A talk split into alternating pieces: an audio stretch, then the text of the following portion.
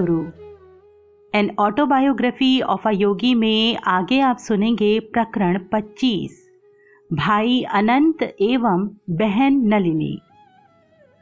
अनंत अब अधिक दिन जीवित नहीं रह सकता। इस जन्म के लिए उसके कर्मों का भोग पूरा हो चुका है। एक दिन प्रातःकाल जब मैं गहन ध्यान में बैठा हुआ था तो मेरी अंतर चेतना में ये निष्ठुर शब्द उभर आए। संन्यास लेने के थोड़े ही दिन बाद मैं अपने जन्म स्थान गोरखपुर में अपने भाई अनंत के घर गया हुआ था। अचानक अस्वस्थ होकर अनंतदा ने बिस्तर पकड़ लिया था। मैं आत्मीयता के साथ उनकी सेवा में जुट गया। अंतर में उठी ये सत्यनिष्ठ घोषणा से मैं दुखी हो उठा। मुझे लगा कि अपनी असहाय दृष्टि के सामने अपने भाई को मुझसे छीना जाता देखने के लिए मैं अब गोरखपुर में रहना सहन नहीं कर सकता। अपने सगे संबंधियों की ना समझ टीका टिप्पणी की कोई परवाह ना करते हुए मैं सबसे पहले जो जहाज मिला उसी पर सवार होकर भारत से बाहर चला गया। जहाज म्यांमार यानी बर्मा होता हुआ चीनी समुद्र से जापान पहुंचा। जापान में मैं कोबे शहर में जहाज से उतर गया और कुछ ही दिन वहां रहा। मेरा मन अत्यंत दुखी था, इसी कारण सैर सपाटा वगैरह करने की कोई इच्छा नहीं थी। भारत वापस आते समय जहाज शंघाई में रुका। वहां जहाज के चिकित्सक डॉक्टर मिश्र मुझे कलात्मक वस्तुओं की दुकानों में ले गए। मैंने श्री युक्तेश्वर जी और अपने परिवारजनों एवं मित्रों के लिए वहां से उपहार खरीदे। अनंत के लिए मैंने अति सुंदर कारीगरी युक्त बांस की एक वस्तु ली। चीनी सेल्समैन ने जैसे ही वो वस्तु मेरे हाथ में थमाई वैसे ही वो मेरे हाथ से छूटकर नीचे गिर गई और साथ ही साथ मेरे मुंह से निकल पड़ा। इसे मैंने अपने प्रिय मृत भाई के लिए खरीदा है। मुझे स्पष्ट अनुभूति हो गई थी कि अनंत दा की आत्मा उसी क्षण शरीर से मुक्त होकर अनंत की ओर जा रही थी। इसी के प्रतीक स्वरूप वो वस्तु गिरने के कारण टूट गई थी। सिसकियां भरते हुए मैंने बांस की सतह पर लिखा, मेरे प्रिय अनंत दा के लिए जो अब चले गए हैं। मेरे साथ खड़े डॉक्टर मिश्र व्यंग्यपूर्ण मुस्कान के साथ मुझे देख रहे थे। अपने आंसू बचा कर रखिए, उन्होंने कहा, जब तक ये निश्चित ना हो जाए कि उनकी मृत्यु हो गई है, इन्हें क्यों बहा दिया जाए। जब हमारा जहाज कोलकाता पहुंचा तब डॉक्टर मिश्र पुनः मेरे साथ ही बाहर निकले। बंदरगाह पर मेरा सबसे छोटा भाई विष्णु मुझे लेने के लिए आया हुआ था। मुझे पता है कि अनंतदा अब नहीं रहे। विष्णु को कुछ कहने का समय मिल पाने के पहले ही मैं बोल पड़ा, मुझे और इन डॉक्टर साहब को केवल इतना बता दो कि अनंतदा की मृत्यु कब हुई। विष्णु ने दिन बता दिया। ये वही दिन था जब मैंने शंघाई में उपहार खरीदे थे। अच्छा देखिए, डॉक्टर मिश्र हठात बोल पड़े, इसके बारे में किसी को कानो कान खबर मत होने दीजिए, अन्यथा प्रोफेसर लोग मानसिक दूर संपर्क यानी टेलीपैथी का एक और साल का कोर्स चिकित्सा विज्ञान के पाठ्यक्रम में जोड़ देंगे, जो पहले ही बहुत लंबा है। मैंने जैसे ही अपने घर में प्रवेश किया पिताजी कसकर मेरे गले मिले। तुम आ गए, उन्होंने कातर स्वर में कहा। दो बड़े बड़े अश्रु उनकी आंखों से टपक पड़े। साधारणतया मनोभावों को प्रकट ना करने का उनका स्वभाव था और उनमें प्रेम के ऐसे बाह्य लक्षण मैंने कभी देखे नहीं थे। ऊपर ऊपर से तो वे एक गंभीर पिता थे, पर उनके भीतर एक माता का पिघल जाने वाला हृदय था। परिवार के सभी मामलों में वे माता पिता की ये द्विमुखी भूमिका निभाते थे। अनंत के निधन के थोड़े ही दिन बाद मेरी छोटी बहन नलिनी दैवी शक्ति के हस्तक्षेप से मृत्यु के मुख से लौट आई। इस कहानी को बताने से पहले मैं उस घटना के पहले के हमारे जीवन के स्वरूप का एक उल्लेख करना चाहूँगा।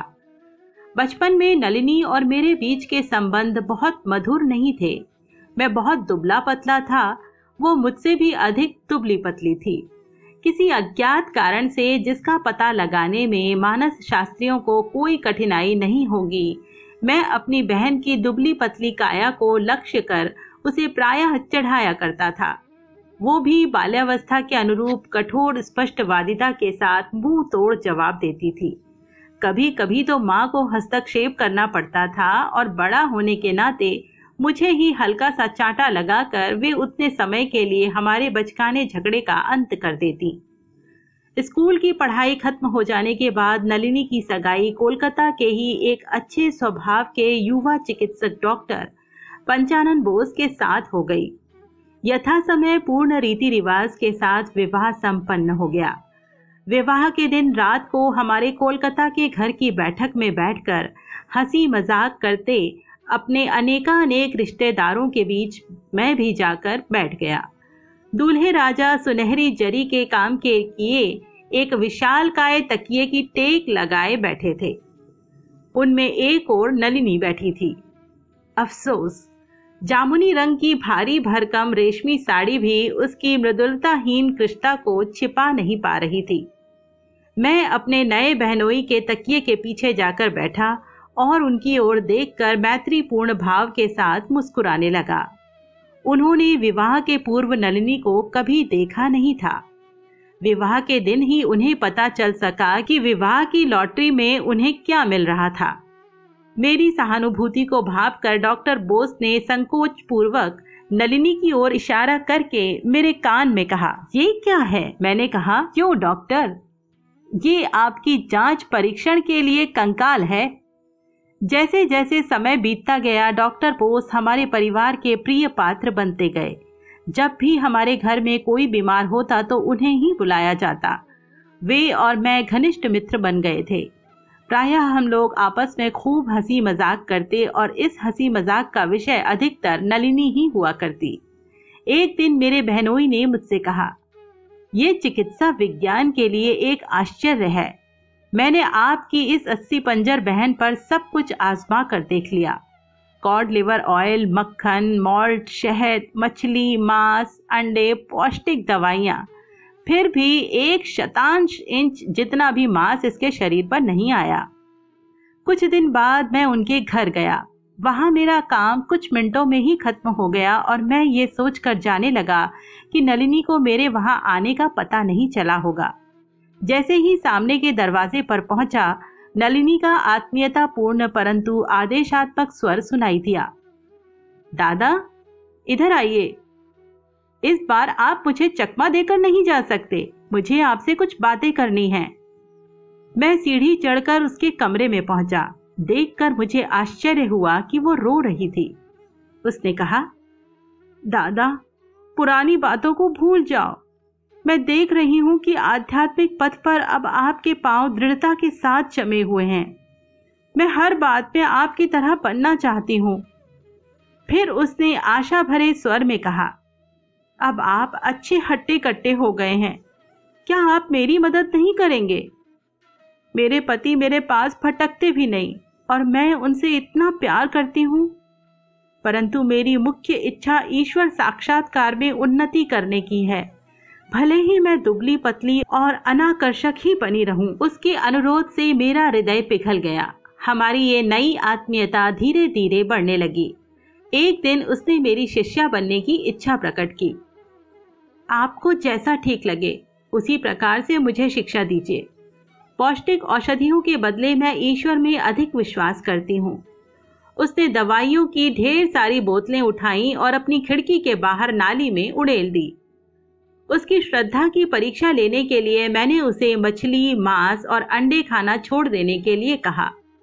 कई महीनों तक जब नलिनी मेरे बताए विभिन्न नियमों का कठोर पालन करती रही और अनेक मुश्किलों के आने पर भी शाकाहारी बनी रही, तब एक दिन मैं उसके घर पहुंच गया। बहना, तुमने पूर्ण अंतःकरण के साथ आध्यात्मिक नियमों का पालन किया है, अब उसका फल मिलने का समय आ गया है। शरारत भरी मुस्कान के साथ मैंने आगे कहा, तुम कितनी मोटी बनना चाहती हो?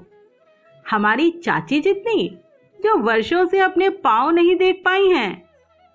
नहीं, पर मैं तुम्हारी जितनी ही हट्टी कट्टी बनना चाहती हूँ, मैंने गंभीर होकर कहा। ईश्वर की कृपा से मैं जैसे हमेशा सत्य ही बोलता आया हूँ, वैसे ही मैं अब भी सत्य ही बोल रहा हूँ। ईश्वरीय कृपा से आज से ही तुम्हारे शरीर में परिवर्तन शुरू हो जाएगा। एक महीने में तुम्हारा वजन मेरे वजन जितना ही हो जाएगा। मेरे हृदय से निकले इन शब्दों की पूर्ति हो गई। तीस दिन में नलिनी का वजन मेरे वजन जितना ही हो गया। इस नई गोल मटोलता ने उसे सुंदरता प्रदान की। उसके पति को उससे गहरा प्रेम हो गया। दुर्दैवजन जनक रूप से शुरू हुआ उनका वैवाहिक जीवन आदर्श जनक रूप से सुखी हुआ। जब मैं जापान से लौटकर आया तो मुझे पता चला कि मेरी अनुपस्थिति में नलिनी टाइफाइड ज्वर से बीमार हो गई थी।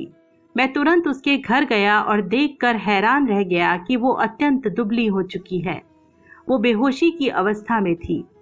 मेरे बहनोई ने मुझे बताया, रोग की जीर्णता से सन्निपात होने के पहले वो बार बार कहा करती थी, यदि मुकुंद दादा यहाँ होते तो मेरी ये दशा नहीं होती। उनकी आंखें भर आई थीं। उन्होंने आगे कहा, दूसरे डॉक्टर लोगों को और मुझे भी आशा की कोई किरण नजर नहीं आती। इतने लंबे समय तक टाइफाइड से जूझने के बाद अब उसे आम रक्त की पेचिश शुरू हो गई है। मैंने अपनी प्रार्थनाओं से आकाश और पाताल तक को हिला दिया। मुझे पूर्ण सहयोग देने वाली एक एंग्लो इंडियन नर्स को नियुक्त कर मैं अपनी बहन पर रोग मुक्ति की यौगिक पद्धतियों का प्रयोग करने लगा। आम रक्त की पेचिश बंद हो गई, परंतु डॉक्टर बोस विषणता में सिर हिलाते हुए शोकार्त स्वर में बोले, अब बाहर निकलने के लिए इसके शरीर में खून ही नहीं बचा है। वो ठीक हो जाएगी, मैंने दृढ़ता के साथ कहा। सात दिन में उसका बुखार चला जाएगा। एक सप्ताह बाद नलिनी को आंखें खोलकर मुझ पर प्रेम भरी दृष्टि डालती देखकर मैं रोमांचित हो उठा। उस दिन से उसके स्वास्थ्य में तेजी से सुधार हुआ। उसका शरीर पहले की तरह गोल मटोल तो हो गया, पर उसकी लगभग प्राणांतिक बीमारी का एक दुखद चिन्ह उसके शरीर पर रह गया। उसके दोनों पैरों में पक्षाघात हो गया। भारतीय और विलायती डॉक्टरों ने उसे असाध्य विकलांग घोषित कर दिया। उसके जीवन की रक्षा के लिए मैंने प्रार्थना के द्वारा जो अविरत युद्ध छेड़ रखा था उससे मैं थक गया था। मैं श्री युक्तेश्वर जी की सहायता लेने के लिए श्री रामपुर गया। जब मैंने उन्हें नलिनी की दशा से अवगत कराया तो उनकी आंखों में गहरी सहानुभूति उभर आई। एक महीने में तुम्हारी बहन के पांव ठीक हो जाएंगे, फिर उन्होंने आगे कहा। उसे अपनी त्वचा का स्पर्श करते हुए दो कैरेट का एक छिद्र विहीन मोती पहनने को कहो, जो एक बंध में दोनों ओर से आंकड़ों में जड़ा हो। मैंने आनंद के साथ राहत की सांस लेते हुए उनके चरणों में साष्टांग प्रणाम किया। गुरुदेव, आप सिद्ध पुरुष हैं। आपके मुंह से निकला हुआ वचन कि वो ठीक हो जाएगी ही काफी है, परंतु यदि आप कहते ही हैं तो मैं तुरंत उसके लिए एक मोती ले आता हूँ। मेरे गुरु ने हाँ में सिर हिलाया। हाँ, ऐसा अवश्य करो। फिर उन्होंने नलिनी की, जिसे उन्होंने कभी देखा भी नहीं था, शारीरिक और मानसिक विशिष्टताओं का सविस्तार वर्णन कर दिया। मैंने पूछा, गुरुदेव, क्या ये ज्योतिषीय विश्लेषण है? आपको तो उसका जन्मकाल या जन्मदिन भी मालूम नहीं है। श्री युक्तेश्वर जी मुस्कुराए। एक गहनतर ज्योतिष भी है जो पंचांगों और घड़ियों के प्रमाणों पर निर्भर नहीं करता। प्रत्येक मनुष्य विधाता या विराट पुरुष का एक हिस्सा है। उसका जैसे स्थूल शरीर होता है वैसे ही एक सूक्ष्म शरीर भी होता है। मानवीय नेत्र केवल स्थूल शरीर को देखते हैं, परंतु अंतर्चक्षु अधिक गहराई में जाकर उस विश्व रूप तक को भी देख सकते हैं जिसका प्रत्येक मनुष्य एक अविभाज्य और स्वतंत्र अंग है। मैंने कोलकाता लौटकर नलिनी के लिए एक मोती खरीदा।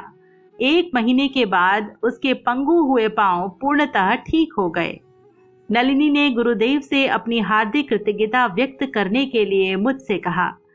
श्री युक्तेश्वर जी ने उसके संदेश को चुपचाप सुन लिया, परंतु जब मैं उनसे विदा ले रहा था तब उन्होंने एक अर्थगर्भित बात कही।